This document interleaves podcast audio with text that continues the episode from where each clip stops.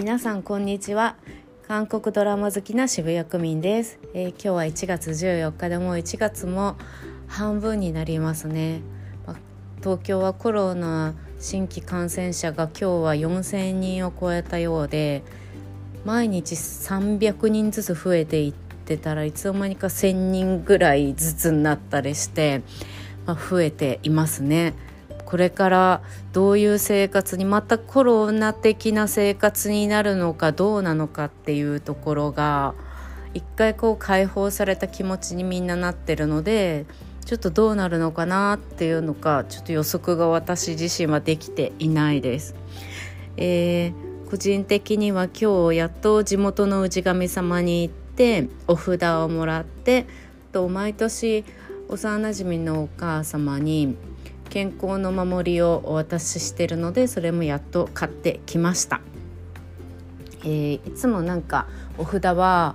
あの西早稲田にある穴八神社というところで最近買ってたんですけどいとこと順番に毎年買ってたんですがちょっと今年はわざわざそういうところまで行かずとも自分がたまに行く氏神様でついでにそこの氏神様は商売繁盛のの狐の稲荷神社にもなってたりするので本殿の隣に小さいところがあってなのでちょっと今年はあの地元の氏神様に、えー、お参りをするっていうことを思ってそこでお肌お札を買ってきて、えー、今日貼り付けました。まあ、お札の効果を出せるように一年過ごしたいなって思っています 目標とか抱負とかは全然決めてないんですが、まあ、今年は常にまあ笑顔あと何事も楽しむっていうその2つをもう自分の中で決めて今日も基本笑顔あと楽しむっていうことを、まあ、人とのコミュニケーションを通して何か感じたりしてももうその2つをもう決めてしまって自分の中で。自分でき上げていこうと思ってます、えー、そんな中なんですが今日ちょっとお話ししたいのは去年の春韓国で放送していて今現在多分日本のネットフリックスでも放送しているナビエラについてお話ししたいと思います。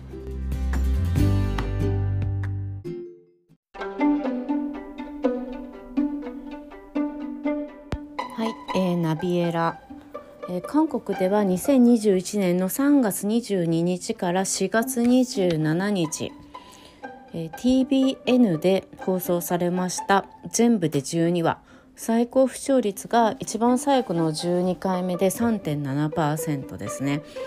でこれまあ制作したのは TBN のまあ制作事務所みたいなところでスタジオドラゴンという、まあ、有名なところですよね。でナビレラで、えーと、韓国語での意味としては蝶のように羽ばたく、うん、なので日本タイトルだとそういうふうにあのサブでついてると思うんですけど実際これはあの原作がダウムであのウェブ漫画として連載されていました、えー、著者の方がフンさん。チェ・ジョンフンさんっていう方で絵を描かれていたのはジミンさんという方のようです。4部作で2016年の7月から1部が始まり最後の4部が終わったのが2021年の4月12日みたいです。えー、漫画とまあ、私漫画見たことないんですけど漫画とドラマでは、まあ、主人公の名前が違ったりあとは登場人物の主役あんまり2人は変わらなくとも他の方々のキャラ設定性格も結構違ったりあと知っている仕事とかそういうものも結構違う。うん、あとドラマっていうのは12話で完結させるので、まあ、強烈なキャラクターで出てくる人もいたりでも実際漫画ではまあおとなしい感じだったりっていう風に、まあ、違いがあるみたいです。えー、主人公は2人メインは70歳になった普通のおじいさん、えー、シム・ドクチュル役を演じられたのがパク・インハンさんです。えー、で、えー、っともう一人の23歳の男の子イチェリョク役を演じたのがソンガン君ですね。この2人が、えー、2人で主人公をされました。見どころはすごく満載なヒューマンドキュメンタリードラマです。えー、実際あのすごく見た人は私も当然だから最初の方から私多分泣いてたかもしれないです3回目4回目ぐらいからもう最後の12話手前ぐらいから毎回毎回もちろんティッシュすごい使っていて一番最後はどういう風になるんだろうってこの2人に注目して2人の行く末が心配でまた会えるのかどうかっていうのが不安で泣いたりとかしていました。あの韓国とかでもヒューマンドキュメンタリードラマ「未戦以来の感動」だとか「苗あじし」あのあゆが主役した主演した「マイティア・ミスター」でしたっけ？あれと同じような私のおじいさんができたみたいな風に言われたりしてたみたいです。で、えー、ホーブスアメリカのホーブスでも2021年のベスト韓国ドラマ賞っていうのを取ってたみたいでこの主人公のおじいさんシム・ドクチュル役のパク・インファンさんの演技が素晴らしいということでその賞を取られていたようです。あとはまあ TBN で放送してでネットフリックスで日本でも放送してますよね。で私あと向こうのドラマが放送している時に一緒に見てたんですけどまあ静かなこうトレンディー系ではないので見てる人あんまりいないだろうなって思ってたんですが毎回見るたびにハマっていて見ていてであ途中で、まあ、アニメが原作らしいっていうのを知ってでも話す人がいなかったのでちょっとまあピアノをたまに趣味で弾いたりする同い年の男性の友達になんかそんな話をしてたら「あそのなんかナビレラって知ってる?」って言われて「え？っ?」ていう感じだったんですけど 彼は別に韓国に全く興味がないので「なんで?」って言ったらそのなんかバレエの曲を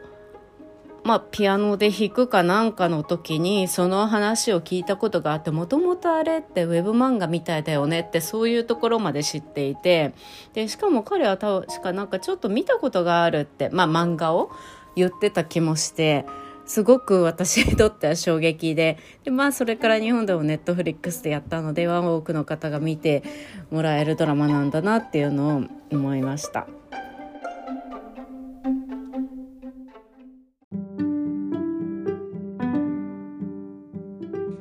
ビエラは見どころが多いのですが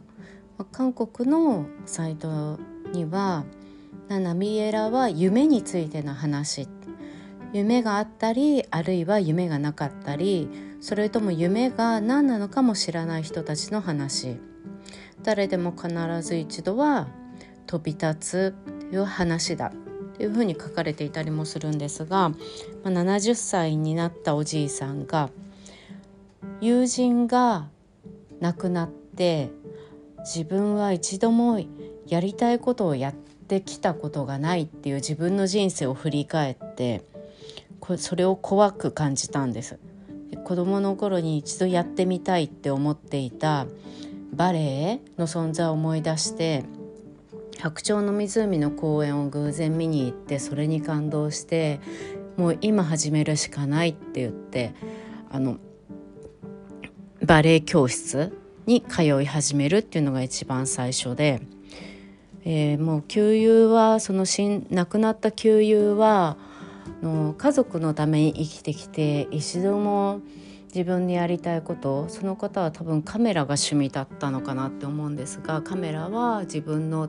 タンスの棚にしまって一度もそれを使って楽しみをしたことがなく死んでいっただから今でも「お前は遅くないんだぞ」っていうその共有の声が聞こえた確か亡くなる前に旧友に言われたのかなおじいさん。であの自分のやりたいことをこれからやってまあ、生きていくんだって思うその70歳のおじいさんと自分がやりたいって思っているバレエをやっているんだけれどもあんまりやる気がなさそうに見える23歳の、まあ、才能があるバレリーナの男の子の、まあ、人生のストーリーです。この2人の交わりを通してのおじいさんの家族の話であったりとか彼23歳の彼の家族の話あと友人との話であったりあとこのバレエ教室の先生たちの話であったりっていうところが交わってきてどれもすごくね人間一人一人の生き様がこの人はどういうふうに生きているっていうのもすごくうまくまとめられていて分かりやすいし最終的にはみんな自分の夢に向かって一歩を踏み出すっていう行動をとるような人生ドラマですねもうすごいみもうあの見ていない方で少しでもちょっと興味がある方には見てほしいなって思うようなドラマです。うん、ちょっと簡単なあらすじをもうかなり暴露になってしまうんで聞きたくない方は聞かないでいただいて簡単なあらすじをお伝えするとあの70歳のドクチューっていうおじいさんは3人子供がいてで、えー、2人男の子1人女の子で一番下の次男さんだけ結婚しなくてプー太郎なんですね。でやりたいことをやるって生きていてプー太郎でなのでお父さんがそのバレエをやりたいからやるって言った時に、まあ、すぐに賛成した。で長男はもうエリート階級階級を生きてきて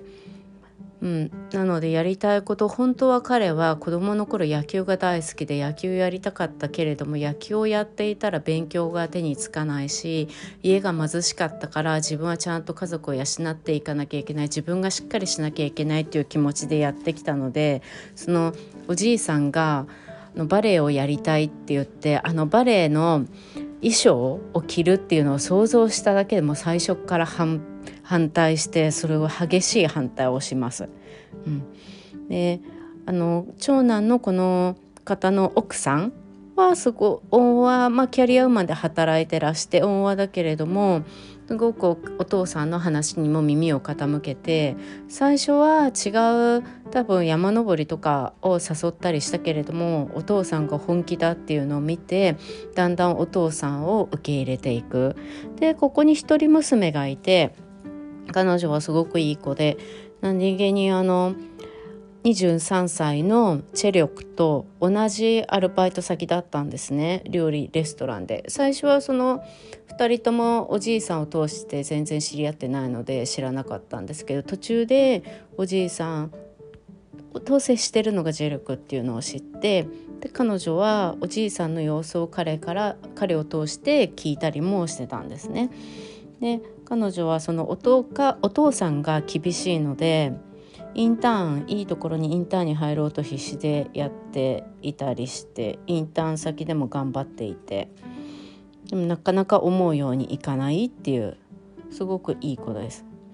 であと長女の人はおじいさんの長女の人は子供はいなくてで選挙か選挙のなんかねあの候補者の事務所で働いてるのかな、うん、そういう方で。で旦那さんすごくいい人で。旦那さんはその選挙で立候補してる人じゃなかったと思うんですけどね。で旦那さんはすごくいい人でその義理の両親に対してもすごくニコニコニコニコしていて正直お父さんがそのバレエをやりたいんであればやらせてあげたいって最初から思うような人ででもその長女が反対をするのでまあ最初から確かそういう風なのには公にはしなかったけれども、まあ、やらせてあげたいと思う人でで長女は自分がエアロビかなんかを趣味でやってるからお父さんを誘おうとしたけれども結局お父さんはやっぱりバレエに本気なんだってだんだん受け入れるようになりました。で次年はプーでお父さんを最初から支援してるでしょでまあこのおじいさんのドクチョルの奥さんもまあ、バレエをやりたいって聞いた時にはすごく反対してたんですよね。でもだんだん毎日その2人で生活してるのでおじいさんと旦那さんのその固い決心を見ていてだんだん賛成の気持ちになってきて確かお弁当を作ってあげたりとかもしてた気がします。であの旦那さんにチェルクを紹介されてで一気にまあ賛成になって逆にチェルク、まあ、孫みたいなものなのですごく彼が家に来るといろんな食べ物を食べさせてもてなしたりとか本当に彼に愛情を注いでるもう本当の孫みたいに見えましたね。うん、でジェロクの方はっていうとお母さんが病気でもう亡くなっていて多分お母さんがバレリーナかなんかだったんですよね。で彼はなのでお父さんにほとんど育てられた。でお父さんは学校での先生でサッカーを教えていて多分そのサッカーを教えるのが厳しかったかなんかでごめんなさい私記憶が曖昧なので明確に覚えてないんですけど、まあ、生徒たちを指導していて何か違反をしたように見られて確か刑務所に入っちゃうのかな何だったのかなみたいな感じなんですね。で刑務所からでも出てきてでもチェルチェリョクとお父さんと男同士なのでそんなに会話もうまくできずでチェリョクはもうこの多分ソウルの方でバレエを自分で一人暮らししてやっているので、お父さんは地元の方でまたなんかあの後輩かなんかに仕事をあれ進めてもらってサッカーかなまた子供たちの何かをやり始めていて。うん、で最初お父さんもジェロクのバレエを多分認めてはいなかったんだけれどもやっぱり才能があるのと彼がやりたいって言ってやってるっていうのでもう最後の方は応援していた感じですよね。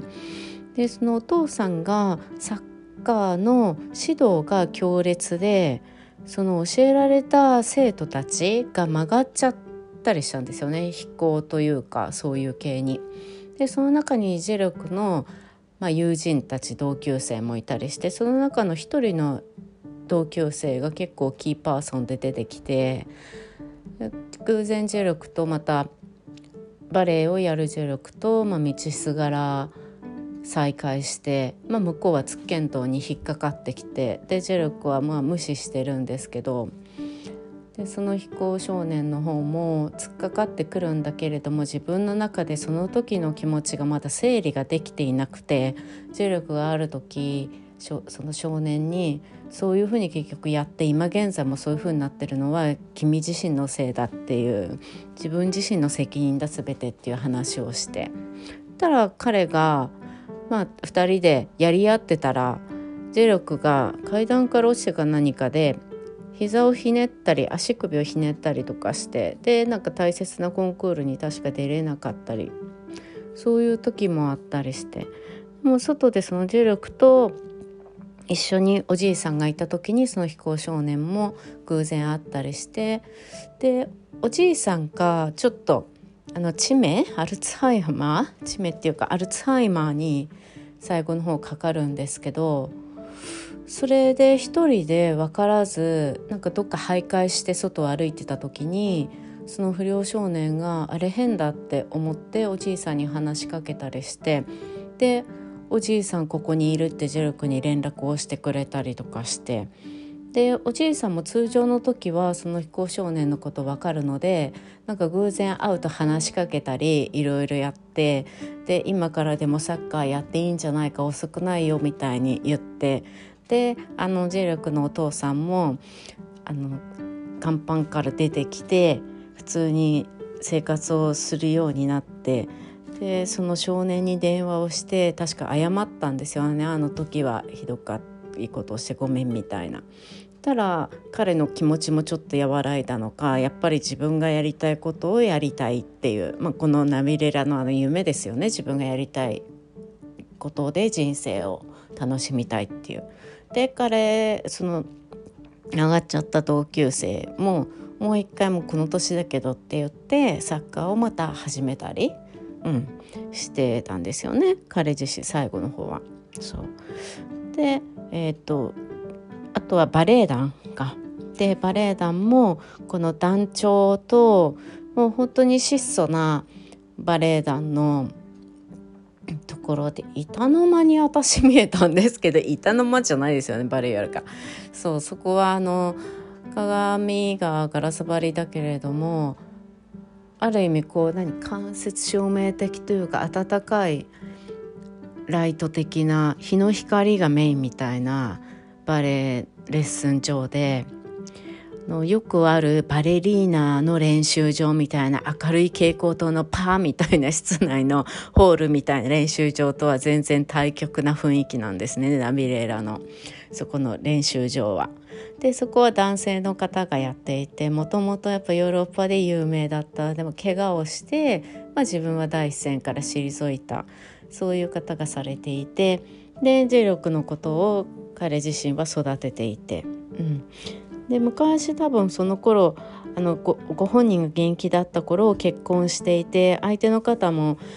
あのバレエをされている方で。でもまあ今現在離婚していてでも2人とも付き合いがあってその女性の方はさっき言ったようないかにも想像するパーって明るい蛍光灯の中ののバレエ団結構大きくされていてでそこにたまにあの磁力もなんかコンテストがある時とかは練習に行ったりしておじいさんも行ったりしてでおじいさんがあのそこで舞う姿にそこにいるレッスン生たちみんなすごく感動して応援したりっていうそういう感じでで多分その2人も一回離婚したんだけどお互い女性の方はとても男性的なすごく女性で愛情深い方ですごくいい方なんですよね。なので多分男性の方がうまく表現ができないっていう感じだけれども多分2人もまた再婚するんじゃないかっていう雰囲気で最後終わったりとか。うん、でそのおじいさんが、まあ、地名に行ったり来たりしてすいません話が。でおじいさんが地名になったのも7話とか、うん、ぐらい8話とかで重力も知るんですよね。その知った理由はおじいさんが自分自身がメモを取ってたんですね。たくさん。今日は何を食べて何をやってどうだったっていう。おじいさん自分の記憶が変だっていうのに自分で気づいて異常なぐらいにメモを取るようになって小さい手帳に自分の行動を周りに分かられないように全部その手帳を見て自分がやった一日の行動を振り返って分かるようにしてたんですよね。でそのメモを磁力が見つけてしまって見てしまってそれでああ変だって思ってであのアルツハイマーそれで私はアルツハイマーだっていうのを確か書いてあったんですよねそのメモに。うん、で住所も書いてあったりしてでこれをソチェ力は知っちゃっておばあさんに知らせなきゃと思うとその家に行ったらおじいさんの確かおじいさんの誕生日で家族が全員集まっていてそこであのまあ言えなかったんですよねアルツハイマーっていうのは。で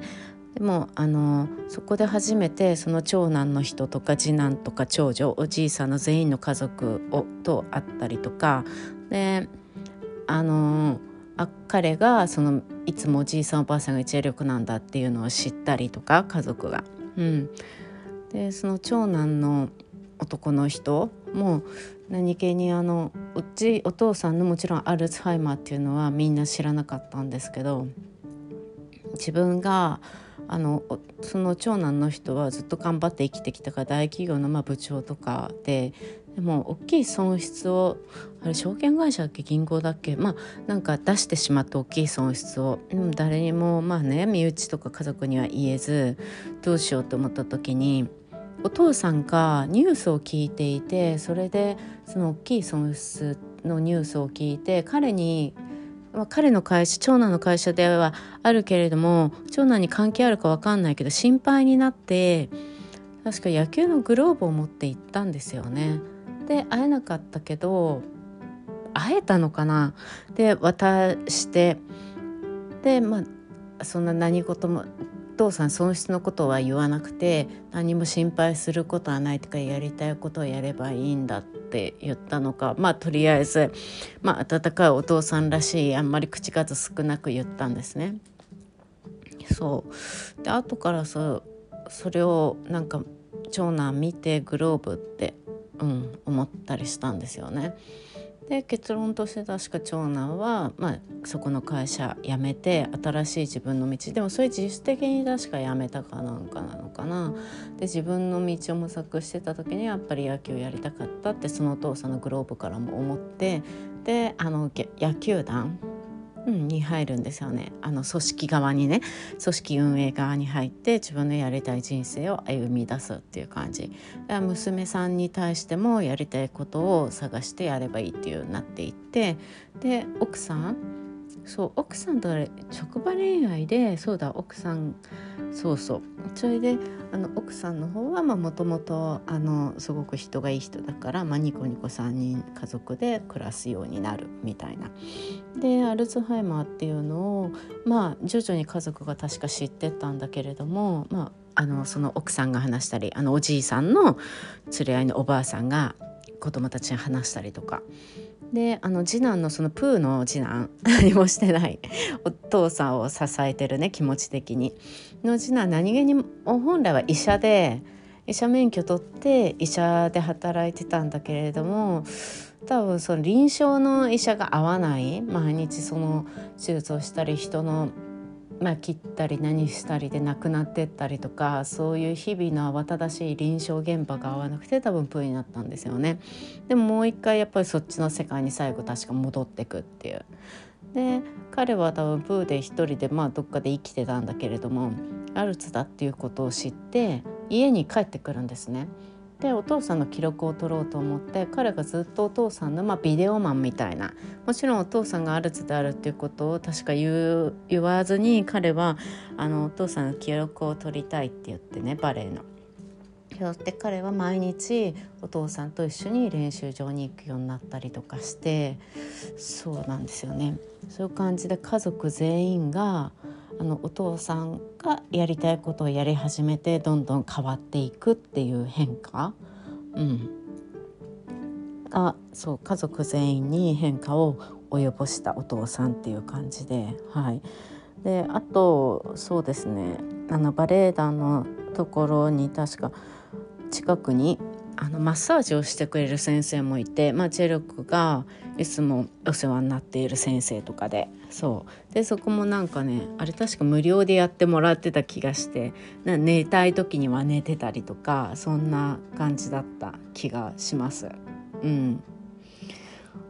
そう。あと OST も私なんかさっき振り返っててすっごい記憶に内容の方がねすごくすごいので あんまり OST がすごく記憶にあるかって言ったらあんまりだったんですけどでも何気に一番メインだった「マイデイっていうのはシャイニーのテミンが歌ってたんだなっていうのを今頃知りました。はい、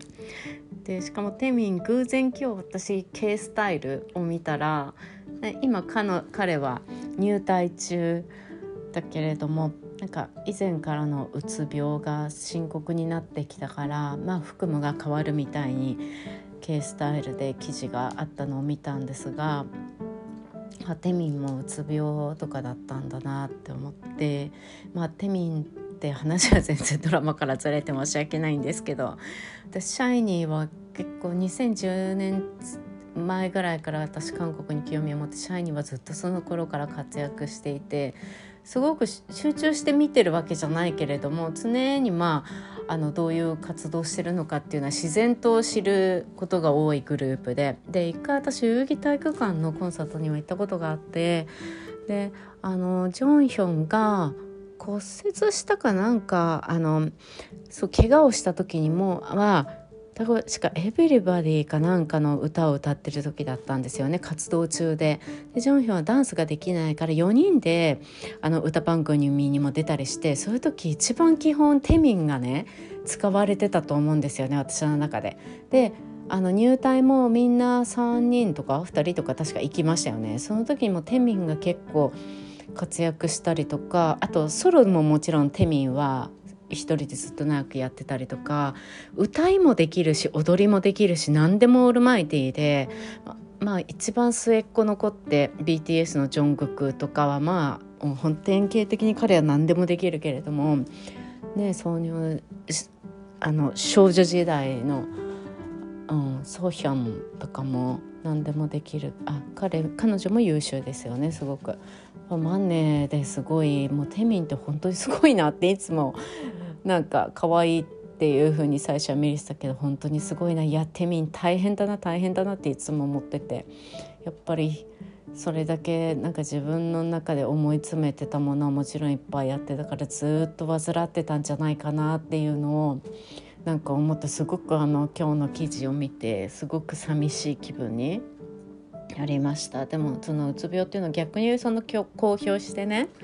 うん、あのよかよかったっていうわけじゃないけど自分の気持ちのやり場テミンの気持ちのやり場が閉ざされずんじゃなくって、うん、かある程度こう広げられるところに持っていけたらいいよねっていうのはすごく思いますね。SM のアーティストって今までは今現在私新しい人たちあんまりよくわからないわかんないですけど今までってまあねこういうふうに完全にアイドルという形で言われたものをやるとかそういうのが多かったような気がして。アーティスト系の人ってあの中では生きていくのが多分大変そうで自己表現が結構したい人とかする人とか、うん、なのででテミンとかはやっぱり今まで本当に抑えてたものが大きいだろうから、うん、元気になってくれるといいなってすごく思いますよね。うん、あと、まあ、常に人の目があるところに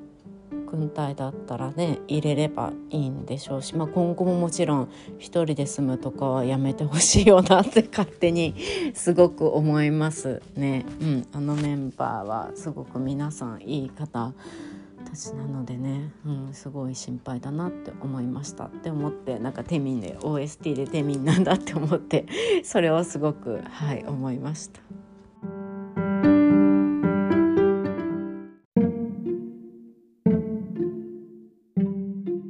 では。手短にキャストの方を紹介させてください。あの主役のおじいさんドクチョル役のパク・インファンさんです。パク・インファンさんはなんと実年齢が1945年生まれでらっしゃるので今771月6日生まれなので77ですねもう。でこれが放送された時って2021年3月なので2020年にほあの収録してたとしても74とか5とか実際のドラマの年齢が70歳だからそれよりも45歳多くて演技をされてらっしゃったんですよね。すごくないですか？すごい若いし頭もしっかりしていて全然ドラマの役とは違いますがもうこのおじい様皆さんあの顔を見ればいろんなもので見たことはある方だと思います。あの映画テレビ番組いろいろありますがあの例えばテレビ番組だったら週末ドラマのおじいさん役とかにも出てきそうだしやっぱ笑顔がぴったりなおじいさん。あんまりごじょごじょ文句を言ってるような役よりも笑顔がありそうなおじいさんのように感じます。今現在2022年の1月13日まで放送されてる八挙。2021に出られてて腹ぼちの役みたいですね。うん、で日本人で多分ご存知な方が多いのかなって思うのは映画の「あの怪しい彼女」であのおじいさん役をされていたおじいさんというかあの怪しい彼女って若い女の子がおばあさんになっちゃうんですよね。のおばあさんの多分友達とかの役をされてただと思います。でねはいでえっ、ー、とこのまあ方に関してはまだまだお元気なのでまだまだこれからも活躍されるどれだけね足腰鍛えてらっしゃるんだろうって本当に思う感じですね。はい、あともう一人主役チェルク役をされたソンガンさん。ソンガンさん1994年生まれなので4月生まれだから今現在27歳。186センチです。すごく身長高く普通に見えますね。バレエやってて全体像を撮ることが多いからかもう最初から高身長で顔がちっちゃいっていうのドラマではイメージで出てきます。で私初めて見て今回。モデルさんなのかなってすごい思ってました。まあ一応タレントになっていてあの3つ目なんですってウェブ原作ドラマの出演がこの「ナビレラで」で一番最初はあの彼女は嘘が大好き、うん、っていうそれをあのウェブドラマ「あクニョニュンコジンマルノムサランヘ」っていうので最初ウェブドラマを演じてプラスあの脇役だったんですけどねこの時。この時が初めての2017年ですね、うん、ドラマ出演だった。で今回ナビレられたでしょ？でその後は「アルコ・イッチマン」ってネットフリックスで多分日本でも見れるのかな？去年の2021年6月19日から8月21日。あの主役をされていてこのハン・ソイさんと一緒にされてます。でハン・ソイさんってこの前の2020年でしたっけ「ブブエセゲ」っていうドラマがあって不倫して、ま、相手から旦那さん取ってで結婚して、まあ、子供を産むんですけど私ブブエセゲ最初見ていてその結婚して子供を産んだ頃まで見ていて本当に嫌な役で本当に可愛いんだけれども絵に描いたように。可愛い顔をしているんだけど本当に嫌な役でもうムカムカしても見るのが嫌になってやめましたあと夫婦の世界ってこの時韓国でもこの女優さんが、うん、すごく女優賞を取られてましたけど真剣にすごいほっぺた叩き合ったりとかで旦那さんこの別れてこのハン・ソイさんと結婚する旦那さんが本当にダメダメででも態度だけはでかくて奥さんに DV するだから彼女あの奥さんあの女優賞を取った奥さんは本当に吹っ飛ばされていくんですよね。もうそれに私も本当見てられなくて、うん、キム・ヒエさんか。本当に見てられなくて。やめましたね見るの。でももう一回見てみようかな。バブエ設計って。でもちょっとやっぱ暗すぎて重すぎて。はい。でもそこからハン・ソイさん一気に有名になって。なんか A 級 A クラスに上がってきたなっていう気がします。で、うん、アルゴ1万でソン・ガンさんそれ出てますよね。であと今ソン・ガンさんって今も放送されてるあこれから放送されるか。さ、えー、JTBC で2月12日から2022年の放送されるドラマ「キサンチョン・サランドル」えっ、ー、と「気象庁の人たち」っていうパク・ミニョンさんと一緒に主役されるみたいです。今度は逆にみんな若い活動的な、まあ、トレンディードラマ的な感じのものに出るみたいなのでそれはなんか楽しそうだから見てみようかなって思います。彼は本当にねなんかモデルさんみたいですよね。でナビララの時もバレエの演技は私バレエが上手なのかどうなのか全く分かんないので分かんないんですけどそれ以外はすごく等身大の青年として演技してるんじゃないかなって違和感はなかったです。おじいさんがやっぱり演技がうまいのでおじいさんと孫みたいな感じですごく良かったですね。うん。あの愛情を持って接してくれるおじいさんに対してやっぱり男の子だからその愛情をニコニコ受け取るような愛嬌がないチェ力だけれども徐々にじわじわやっぱ情を感じておじいさんにあのちょっとずつ自分を見せていくっていうのが伝わってきて、うん、すごく良かったです。で、えーと、とおじいさんの奥さん役のおばあさんなウニさんでこのおばあさんを皆さん多分ご存知じゃないかなって思うのはその怪しい彼女のあの若い女の子がおばあさんになっちゃうでしょそのおばあさん役でした。で何気にもこのお二人はあのパク・インファンさんとなムーニーさんは9回目ぐらいの共演、うん、みたいです今回ナビレラで。はいすごくもうこのおばあさんはまあ上手すぎるぐらい普通にお二人で普通に夫婦でいそうだよなっていう、うん、とても素敵でしたあとはまあ長男の方も皆さん見たことある方多いと思います、えー、50代か50 50何歳50歳前半の俳優さんチョン・ヘギュンさんっていう方で多分ちょっとした役でいろんなのに出られてます。まあ部長とかそういう役とかぴったりな顔のおじさんですね。うん、でその奥さんのシン・ムンジョンさんっていうのは私あんまり知らない70あ40代後半の女性の方ですが今現在1月14日から始まるネガパクボンジャンっていうのに出るみたい。あでもこのネガパクボンジャンってイソジンさん主演なんですね。うんあこれでシン・ウンジョンさんってチュリョンっていうあ結構このイソジンさん主演のこのドラマ面白いそうな気がします。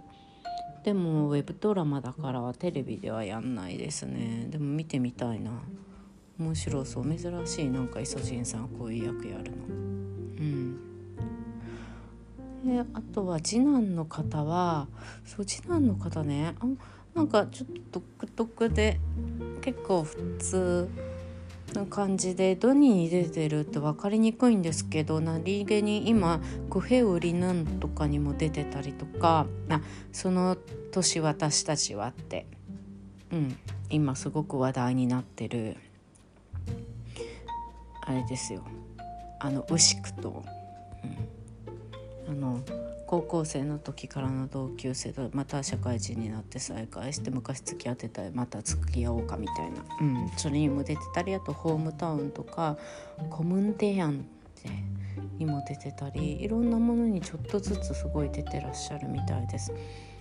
多分役になりきれるような外見だから分かりにくいですねこの人を見つけるのは。うん、であと長女の方はすごく皆さん前も私このもうポッドキャストを話し出してから前もこの方紹介したけど何で紹介したか忘れちゃってキム・スジンさん。今現在やってるスノードロップチョルカンファであのね奥さんの役。えー、っとうるさいあの旦那じゃなくてなんだっけ洋服屋さんをやってる女性の方の役なんですけどあとはカンミレカンミレだっけあの観南美人のあれのお母さんの役目やってたし今あの発挙2021にも出てるみたいだしあスルギロウン・ウィサ・セーファルにも1にも2にも出てた。うん。いろんなものに本当出られている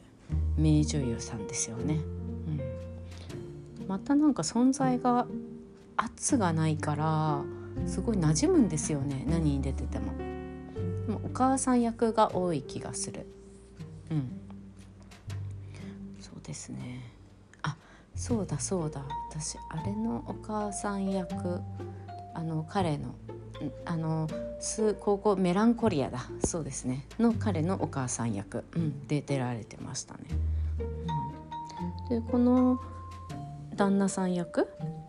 だった、まあ、長女の旦那さん役だった方もまあいろいろに出てるみたい。今現在スさんが主演している「コンジャクト氏」っていうのにも出てるみたいだしでもちょっとあんまりね分かりにくい方ですね。名前はチョン・ヒデさん。1974年。4年生まれ1 8 0センチぐらいの方ですね。何にでも多分なれるマルチな俳優さんだと思います。で何気にナビレラって制作発表とかも4人でやったみたいでその中の1人がねあのまあの役の注力役のソンガンさんやられた役の注力の今同年代で話し相手として出てくるあのおじいさんの長男の一人娘。うん、で彼女がその結構このナビレラの中では存在が大きかったみたいでも今回このかあの見返して初めてその 知ったんですけど、うん、そうなんだって。でもこの女の子あんまり噴水さんタレント1997年生まれ。あんまりこの方ねいろんなのに出てるんだけど去年もあ「Move to Heaven」とかいうのに出てたりとかあんまり存在感がそこまで残せないんじゃないかな。勝手に言ってますね「ボイスシーズン3とかにも出てたんだけど、うん、あそうだったんだ。彼女ってそんなに4番手に出てくるくらい重要な役柄だったんだって今回すごい思いました。もちろんあの上手だったんですけど泣くのが泣くのがちょっとあんまり上手じゃないのかなってちらってさっき YouTube でちょっとだけ見た時に思いました。うん、通常の演技の方が怒ったり何したら演技するの上手だけど泣く演技が伝わりにくいのかなってちらってちょっとだけ見た時思いました。あとはあのバレエ団の団長さん。この方キム・テフンさん。この方もいろんなものに出ていて見られている方はきっと多いと思います。うん、何に出てるって言いにくいけど「キングダム」とかにも出てるしもういろんなとこでねあこの人見たことあるっていう顔ですよ。うんすいません男の人です。はい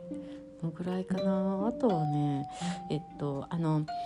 中力の同級生でサッカーやっててちょっと曲がっちゃった友達として出てきた俳優さんはキム・ゴンさんっていう方でこの方はそんなに出てないんですよね。でも一応タレントで4波ペアなんです。うんスンジョン。あでも4波って言っても2010あどうなんだろうね。実際は出てるのかもしれない。情報がないだけで。うん。結構あの金髪の頭にして今回出てたんで単発ですけど金髪に染めたりして出てたんで役になりきって上手なんだろうなっていう感じがしますね。役にぴったりだったから何の違和感もなくて。うん。違和感もなく演じられる人ばっかりですよね韓国ドラマ。もう見入っちゃうストーリーとかに見入っちゃうからそう思うのかでもそれにしてもやっぱりみんな上手ですよね特に年配の方たちが本当ベテランさんでやそれに引っ張られるから他の俳優さんたちもすごく上手に見えるし上手にもなるだろうしすごく演技力が皆さんありますよね。うん、っていうあのナビレラでした。長々話しちゃったんで。あの本当にそれぞれいいところが見どころはたくさんもっとありすぎてあらすじだけじゃなくて長男の人が、うん、あの変わっていく姿あとかやっぱ親に対するやっぱ自分の思いとか理不尽に自分は育ってきたように感じてるけれども親の愛も感じるしで親も子供にやってあげたかったけどそれだけお金がなくてやってあげられなくてどうしても一番最初に生まれてきた子って頑張るようになったりとかまあいろいろですよね。そういうところがねまたなんか何とも言えなく心に重く響きますね。うん、やっぱ皆さん本当に上手で。まあ、最終的にそうソンはあチェチェリョクはヨーロッパにいてすごく有名になって、まあ、ソウルでソロ公演をやるって言って帰ってくるんですよね。でそこで、まあ、おじいさんにまた会えるかどうだろうかって言ってソウルを立つ時にね。うん、で実際帰ってきてまあおじいさんとね再会できるわけなんですよね。まあ、そこで終わるんですけど。あの韓国ドラマってこの今回アルツハイマーですけどこう地方症のドラマがここ4年ぐらい前から急に増えてきてねおじいさんおばあさんが出るのとかって。うん、昔記憶喪失だけだったけど今は地方症が出てきたりヌニブシゲとかもあのおばあさんがねあの地方症になっちゃうのがメインでやっぱりそのおじいさんおばあさんの演技の本当に上手さとあの等身大の今回の方とかは自分の年齢よりちょっとねうん、がの方が上に行っててそれで自分はしっかりしててでも自分もいつこうなるかわからないって思って演じられたんでしょうしすごいよなって思います。はい、えー、ナビエラ思ったよりも長く話してしまったんですがぜひいいドラマなので見てほしいです。あの一応補足としてソン・ガンさんはバレエを何ヶ月か集中的にトレーニングをされたみたいであの韓国のユニバーサルバレエ団の首席ダンサーの方が、まあ、ドラマを分析されたみたいです。やっぱりこういうバレエのドラマって私は初めて多分見てるんですけど例えばバレブラックスワンみたいなバレリーナの人を主体とした映画とかもともとバレエのああいう専門的なもの以外でこういうドラマとかで見たのは初めてなんですけど演じる方たちもある意味ちょっとリスクがあるというかバレエについていろいろね、ドラマを見て詳しい人が言う人はもちろん言う人で常に言う人は言う人だからほっとけばいいけれどもいろんね結構視点がバレエに趣を置かれる方も多いと思うし、うん、なので結構ね大変な役を皆さん引き受けられて特にこのおじいさんはい。新特徴役のパク・インアンさんとかは本当にすごいよなってつくづく思います。筋肉だってどんどん衰えちゃうしあのつま先立ちとか軽やかに舞うなんてなかなかできることじゃないですよね。70半ばの人が実年齢。であの最後にあのおじいさんがあの彼ジェルキに言っていた時に、まあ、人生は一度きり。だからこの奥さんに反対されるとか若い頃親に反対されたとかバレエを。そういうのは全然怖くはなくて一番怖いのは、まあ、自分のやりたいことができないこととか自分のやりたいことを忘れてしまうこと分からなくなってしまうことだって言われていて本当に毎日当たり前に、まあ、健康体で生きてると明日が来るのは当然のように感じるけれどもまあ、地震とか天災っていうのももちろん突然何いつ起こるか分からなくてあれですけどで人間って突然自分がどんな病になるか分からないし人生が残りあと何十年もあるなんて思ってても今年いっぱいで終わっちゃうかもしれないっていうのは誰にでもあることなのでやはり自分が心の中で何か思い立つこととかがあるとかであればやっぱり今年にやっておきたいやるように行動する。生きているっていうこの時間をやっぱり生かして、うん、自分のために使いたいなってつくづく考えさせられる。人間の生き方について思うドラマでした、うん、またちょっとこれから今あのあおへうりぬんおへじゃないや。くってじゃなくてあのクヘウリヌンカをちょうど今見てるんですけど他にもいろいろ見たいのがこれから出てくるかなと思いつつまたあの過去のものを遡って遡っての記憶でこう話すので本当にいい加減だったら病のところがあって申し訳ないんですが、うん、また次回話す話したいなと思います。ありがとうございます。